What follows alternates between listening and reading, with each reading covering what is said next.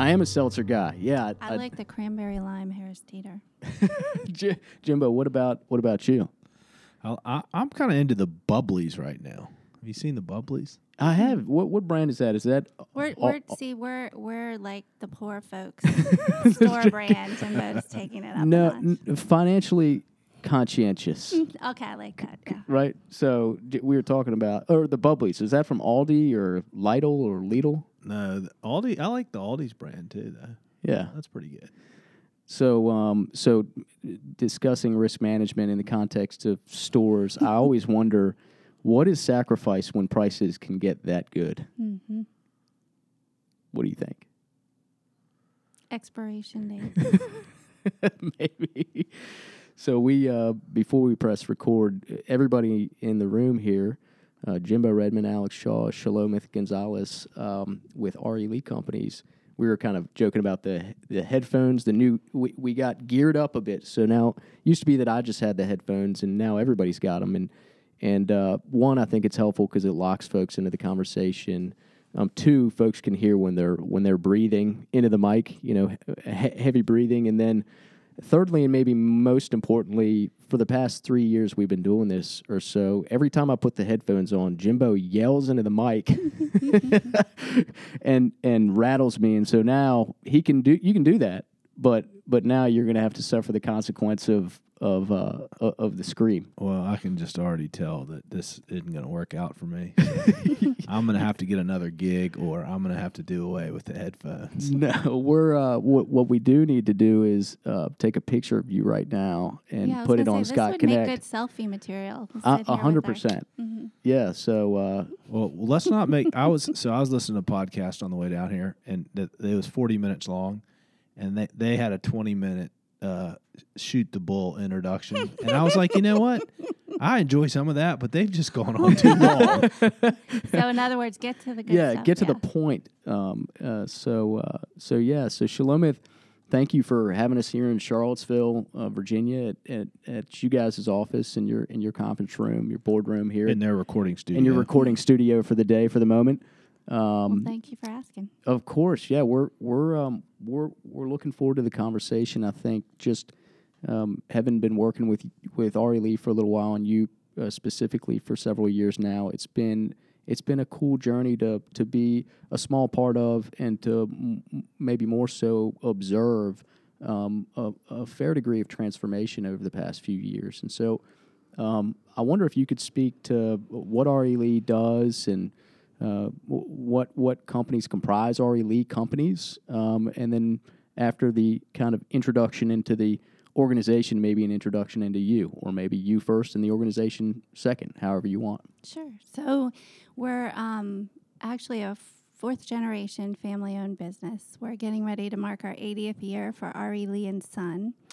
And so our structure is we are six subsidiary subcontracting companies uh, that operate under the parent company, R.E. Lee Companies. So we have a general contracting division, a concrete division, a plaster and drywall division, a waterproofing company, a facilities management company, and a development group. And so we right now we're about 135 employees, and um, I think the model kind of developed uh, several years ago when, um, as a general contractor, there was the need to start self-performing, and so that's kind of how some of these other contractors uh, companies were formed. Hmm. And um, so I came to the company um, a few years ago as safety manager. And my background was that I had been in construction for um, 12 or 13 years and um, actually grew up around construction. So I have uncles that were carpenters by trade. Um, my father was um, started out in the field as a plumber and then um, came into a, com- a mechanical contracting company in the office and spent a number of years as estimator and decades as president of that company. So I was exposed to that world for a long time. And um, I filled various roles in my previous company there, um, but the longest time I spent was in safety. Hmm. Yeah. So I we just recorded a podcast with a, a gentleman, uh, Renee Vayu, who's the head of HR over at a, a, another client of ours, Maharan Agriculture, and he shared something that I thought we, we didn't really touch on much in the conversation, but he shared that his background was largely, um, or to a, a, a, fair degree, in operations and kind of up and down and throughout side to side the organization. I think that's a really, I mean, the, the position you just laid out of having a front row seat to operations, to uh, upper level management and leadership, and then work in the field alongside your work as with with a background in safety.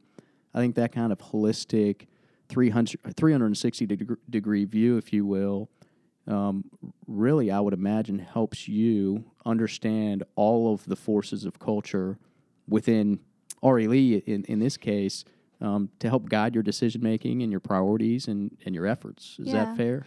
Absolutely. I mean, I would say that probably my philosophy on safety did not develop so much strategically as organically, which I think, oddly enough, maybe that's not as well planned out as some people approach it, but it works. Um, having grown up around some of the individuals that I was then tasked with making sure they were working safely really lent itself well to um, making sure that their well being was at the forefront. It wasn't so much about just policy and procedure.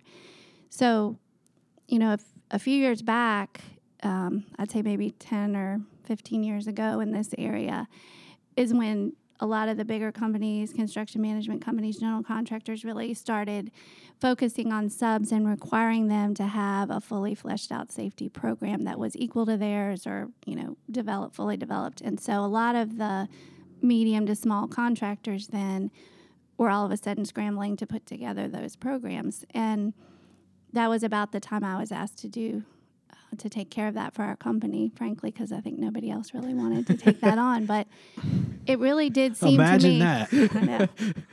no one was really, yeah, first to step up to that. But um, I, I didn't really mind it because it really did feel like that's what I was being asked to do, not just look good on paper and not just comply with this rule, but could we really keep our folks safe and and the other piece to this that I will be forever grateful to those employees for is not having worked with my tools before. I had to utilize them a lot as a resource. Um, I, I, partnered with a gentleman named Roger Bryant, who anyone in safety in this area will recognize. He he was a, a, a wonderful mentor and um, had a lot of knowledge. And so um, we hired him on as a consultant. So he did a lot of my training and helping me to write procedures. But it was the guys in the field who were willing to talk to me about the real issues they were facing in the field and what was their ideas on how safety should work that I really feel like that was my training ground and and that was that's, I'm still grateful to those folks for doing that. What I like about that is is I, li- I like the organic more than strategic and um, n- not to suggest that that people don't need to be strategic in risk management and safety. They do. The problem is is there's just so much bad strategy out there relative to how people approach it, and so really making it sort of a grassroots, organic, connect with the employees, use them as the experts is such a refreshing sort of approach and one that that I think we want to see more of. Yeah, it is. It's funny that you that's what you took out of that because I I appreciated it. It wasn't necessarily where I focused, but now that you say that, w- when we look at when I think of the landscape of, of organizations we work with, there does seem to be, you know, we've talked about this before. There's a lot of ways to run a business, and and and the folks we're working with, you know, are largely very successful, and so a lot of different ways. So maybe not one way is better or worse, but what I what I often see is there are some organizations I, I, say a lot that one of my biggest challenges is working with people who are too smart for their own good. And so and so you, you attempt to engineer the system or the plan or the program in advance of implementation. And what we know about implementation is is there are just so many that's why there's beta testing right? Actually that's a good corollary. In software tech in software integration or, t- or, or upstart startups it's they do a ton of beta testing because they know that no matter how polished your program is, once you put it on the table right. to begin, you're going to come up. There's going to be a bunch of bugs and issues and, yeah. and challenges that you can't anticipate. The sum yeah. of human behavior. Yeah, that's right. You can't anticipate the sum of all human behavior, and so it, with that story, um, you just why don't you share that that uh, that story? Well, uh, you might have to share the story. I just think that, um, like anything else, we, you know, a little bit to this point, we sort of engineer things and uh, they sound great in the laboratory, in the boardroom, or in the office. And when we try and transpose that onto the real world, it just it just doesn't work out. Um, Yeah, is it the? It was a football coach that you guys had come speak Oh, with you. oh, You yeah, can't, yeah, you yeah, can't yeah. manage the sum of all human behavior. So, yeah, So so that that was a that was a football coach who was talking about what they do uh, when they bring new new players in every year, and they and they they sit them down and they say, okay, so just just so y'all know. Um, you know, no drinking, you know, no drugs, no no fighting, no no this, no that, and and so we go through the laundry list of you know every kind of foreseeable infraction that a first year college football player can get into. Say, just don't do that. Yeah, just Yeah. don't do that. And so, you know, and we've grown the list over time. And, you know, so we, we're feeling pretty good about it. Three days later, there's an article in the paper about forgery. Yeah. oh, we missed that one, right? We Yeah. forgot we, we forgot the forgery. yeah. Yeah. So I think his message there was you, you can't manage the sum of all human behavior, but what you can do is instill in people values and, and direction so that when they encounter any given situation, they've they're anchored in something to help guide their decision making process. And so we I think there are a lot of corollaries when you think about safety manuals. Some I've seen are three pages long. Some I've seen are 240 pages long. Mm-hmm. And those 240 pages long handbooks came out of add one more thing, add one more thing. And and what you've got there is essentially it makes you feel good, but maybe in right.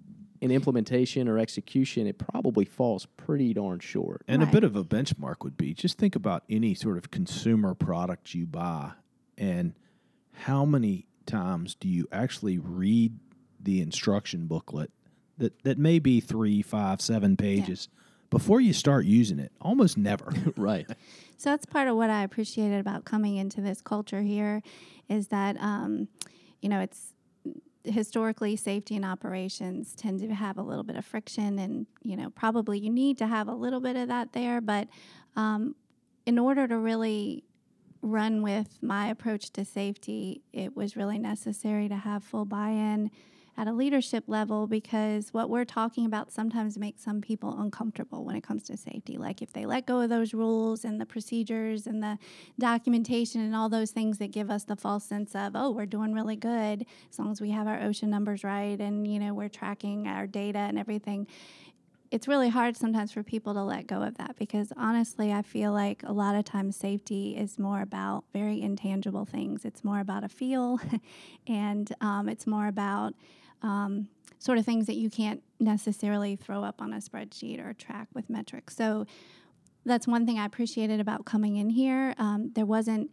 uh, that we had had a number of years without an official safety person um, with that role or title. We they have been functioning here with the safety committee, which did an excellent job of managing things um, and keeping the company uh, on track. But being able to come in and kind of develop things as I saw fit or as I saw needs and, and being able to just run with that was really empowering and it's been a wonderful experience for me here. And so, as you know, Arlene, as our CEO, feels really passionately about that. And I've never worked for uh, someone before who is so fully on board with this approach to safety. Um, and so that's been a great experience since coming here. Yeah, well, the two two takeaways for me from that, um, which which are just great. One is is that um, you got to get a bit awkward to make this work. Um, so it does have to be uncomfortable at times. There does have to be some healthy friction, if you will. And then uh, I think secondarily from that, um, see these headphones maybe lost my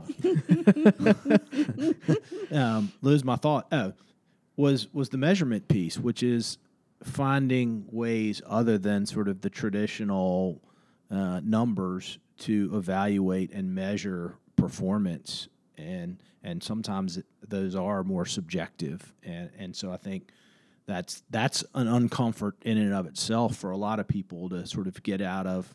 You know, what's our experience mod? What's our loss Yes. ratio? What's Yes. our um, you know recordable rate? And finding other ways to um, sort of metric your uh, risk management and safety efforts are just, I think, uh, just a good challenge for listeners out there in listening land. Yeah. Yeah, it's something. I mean, uh, it's something we started to say a, a little bit a few years ago. But culture first and safety and intentional byproduct, and I think that holds weight. You know, it um, it, it, reminds me of of uh, I gave a talk a few years ago, and and they wanted me to talk about safety culture, and and so I kind of opened it up with a little joke, and it was around the idea of, you know, putting a safety culture in front of culture is to some degree cultural appropriation because it's in it and another corollary there is it's like being in a relationship in high school and it's not going that well and you go you know what we'll make this better i think we should get married, married. and it'll fix things mm-hmm. and and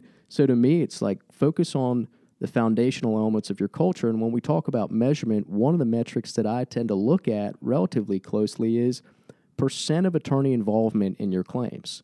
So if you've got 5% of your claims with attorney involvement, that's probably not a bad that's probably not a bad baseline relatively speaking, right? If you've got um, when I look at just so you know when I look across the spectrum, oftentimes it's between 10, 14%, but if it's over 50%, which we've seen there's a disconnect between what leadership thinks the culture is and what your culture actually is. Right. I mean, think about all of the items that would have to be wrong, going poorly, or mm-hmm. a, a, little bit of an area of crisis or struggle for you to have half of your employees who have a, an injury or a claim, rather, um, to go directly to an attorney and, and lawyer up. Right. I mean, so that makes me think about when you think about, well, I, I listened to um, the podcast um, with Todd Conklin, you know, with you. I'm a little bit of a geek that way. And so I, I really, I really we enjoy like, listening. We're, we're geeky listeners. That's awesome. I mean, I get all,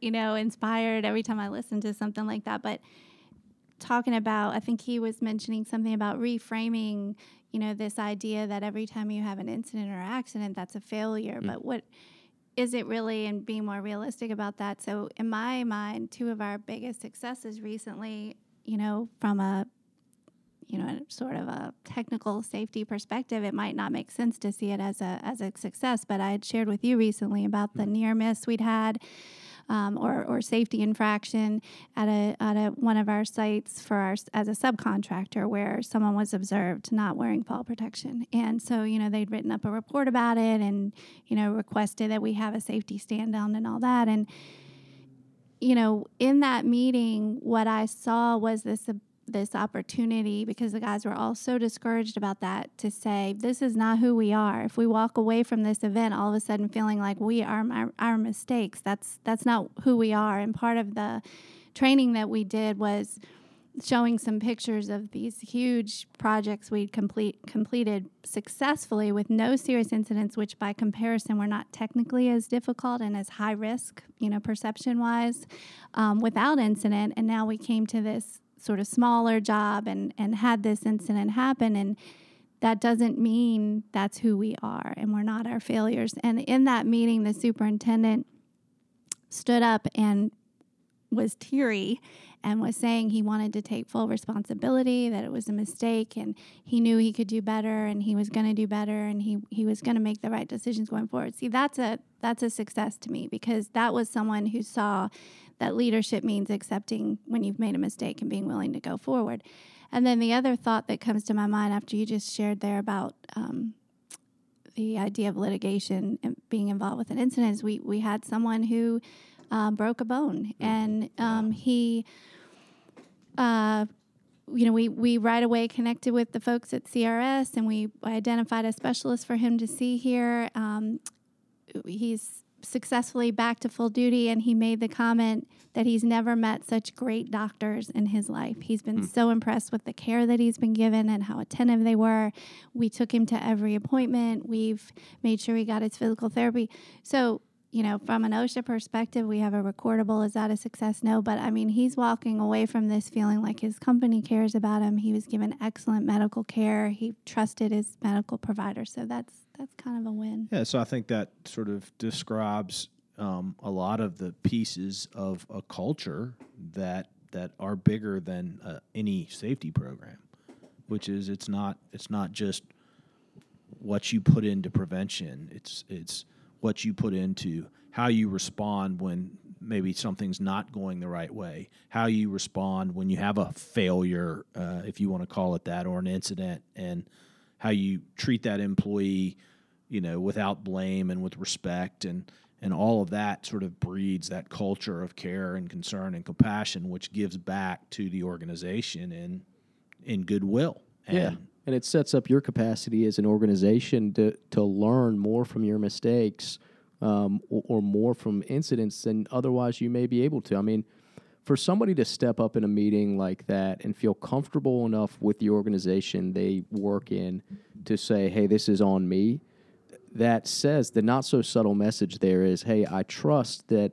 I trust in the leadership team enough, and I trust in the culture that we've got here enough to to know that I can stand up and take responsibility, and then I'm not going to be just fired on mm-hmm. the spot, right? right? And and so to me, what what a great.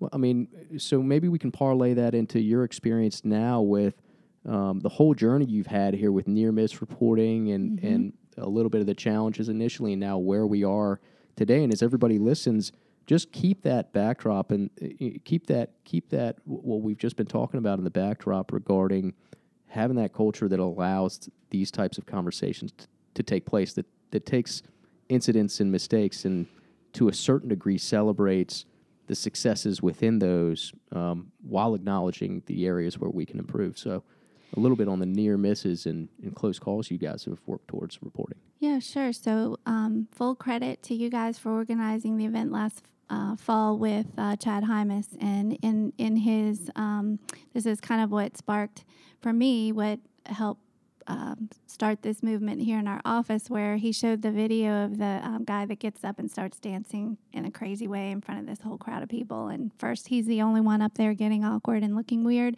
But then gradually, you see another person joining in and another person. And so the thought was we have to be willing sometimes to be that person that gets uncomfortable first.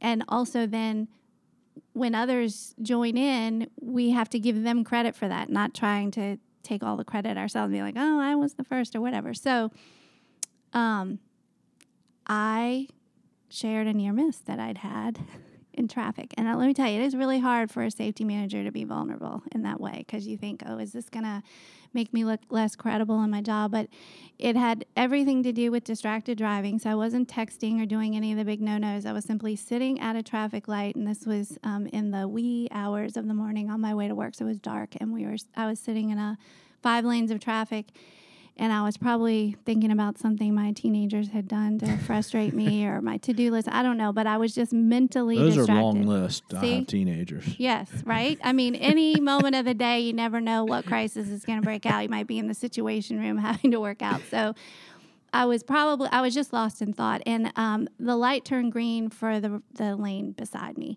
and you know my being lost in thought instinct saw the light change, took my foot off the brake, and started to accelerate, and caught myself for fortunately before I got out into this really busy intersection, and it was scary, and I thought I should really share this, and so I um, I shared it in a company wide email.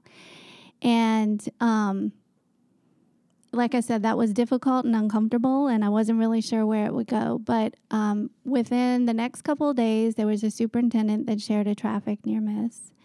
And then we had a president share um, two eye injuries he'd had in his personal um, time pursuing a hobby that he has. And so he used that as a way to say, you know, PPE, I should be wearing it on my free time, not only at work. So think about what you guys do. Um, and so then from there, I started doing not just those shares, but also the good things that I was starting to hear.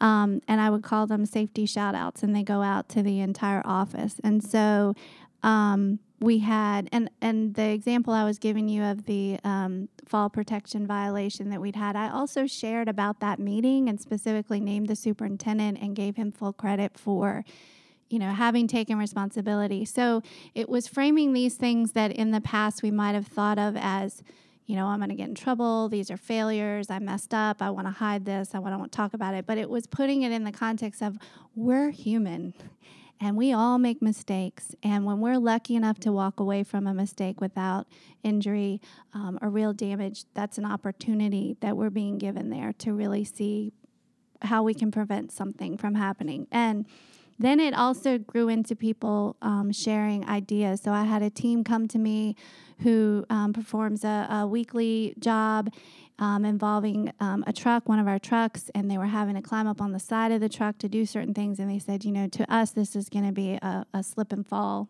you know, waiting to happen. So, what can we do about this? So, we sat down and talked about could we weld a platform on, which seemed a little risky to me. So, instead, we got a cover that, you know, you can roll back from the ground. Um, so, it'll enable them to do what they need to do without having to actually climb up on anything. So, all of that came from this communication, basically, which is to me, you know, right where it's at for safety is communication, both coming from the field and from the office out to the field.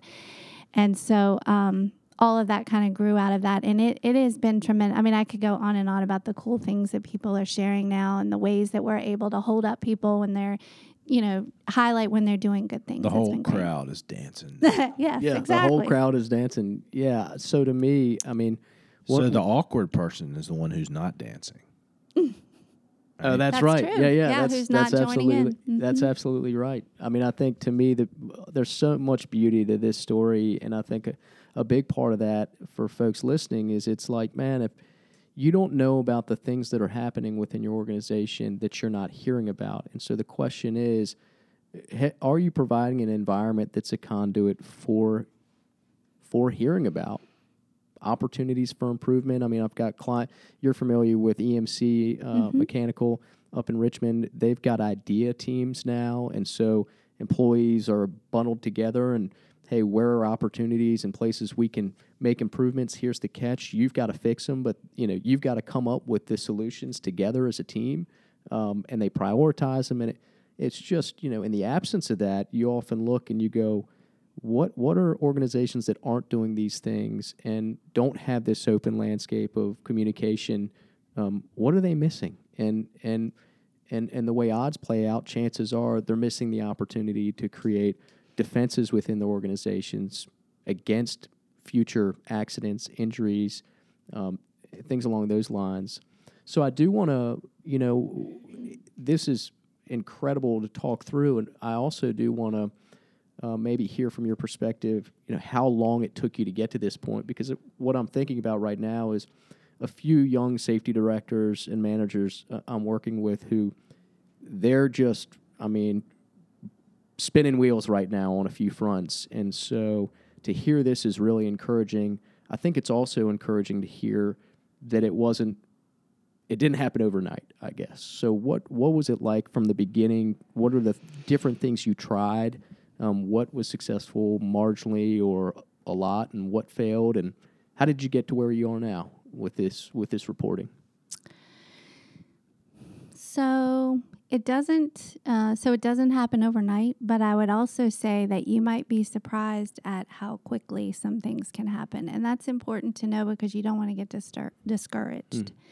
But um, it is important to, when the good things happen, really latch onto them quickly and amplify them quickly.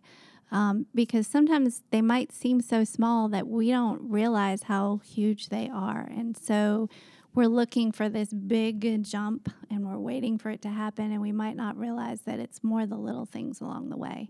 And if you're kind of tying those all together and really doing the job of amplifying those, then it might not take as long as you would think. Yeah, I mean that's perfect. I, I just think if you've if you've been around me at all, or you'll you'll hear me say, I think the brilliance in life is in the subtleties and in the small things, and and life is a game of inches, and and so I think we tend to conceptualize these transitions as these monumental moments, but it's probable that more likely, as you say, it's these little incremental steps along the way that at some point you turn around and you go, "Holy smokes, how did we even get here?" Which is exciting and also intimidating when you're at the beginning of that. Yeah, well, one brick at a time. Yeah. And I think too, it's about um, really seeing uh, the individuals you you work for as human beings and the value they have because everyone is loves being acknowledged for what they're doing, whether it's little or big. And that is, I think, what has really helped this movement is people really like when you notice when they're doing well and when you say something about, it. you know, we so much energy and time gets spent on the bad things that happen and often not nearly as much over the good things and the good things are in any organization i don't care I think I mean, it would have to be a really bad organization not to be able to find any good things. You know, I mean, Well, they're out there, but and, and that's I think you raise a great point, which is uh, if you traditionally look at safety, um, it's it's it's not about celebrating the good; it's about celebrating the bad. It's Yeah. about the failure. It's about the unsafeness. Yep. or about the a- or about absence of anything. Right. Absence of the, And the power of no result, as you like to say. not o- it's how we're measured actually when you have to go in for prequals or you have to you know what's your emr what's your OSHA recorder we're measuring our success by our failures and that's just not a full pic that doesn't tell the whole story it doesn't give the full picture Yeah, and I wouldn't do this podcast if Alex didn't tell me what a good job I was doing. so everybody needs that yeah Well, so I've I've learned a ton, um, and, and it's reinforced one of our during this podcast, and it's reinforced one of our earlier comments about um, trying to over engineer an initiative or a program uh, as opposed to just going for it.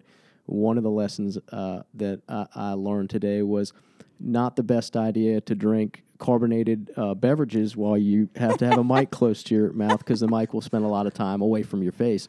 So lesson learned there. Maybe should have anticipated that. Didn't reminds me of you know other lessons you learn like don't wear a white button down when you're going to eat Italian. um, but uh, but man, Shalomith, this is uh, this has been great. I mean, really refreshing. A lot of good content that I, I know folks will really lean into and learn from. And, and um, when we think about the whole purpose of this podcast being one that provides a little bit of education if possible, but more so helps build community and encourages folks, I think you hit all the marks today. So thank you for your time and for sharing so much with us. And thanks for uh, fi- thanks for listening because I know that uh, one of the motivators to us behind this was in the Yeah. early days of one of our earlier episodes that I know you had listened to and sent an email to Alex and said, Loved "Hey, it. man, I appreciate y'all doing this." And so Yep. um, that's that's what keeps us going. And if we can energize or um, provide some ideas or um, provide some relief or whatever Yeah. whatever that is that's uh, that's really our goal Well, I was having a bad week that week from a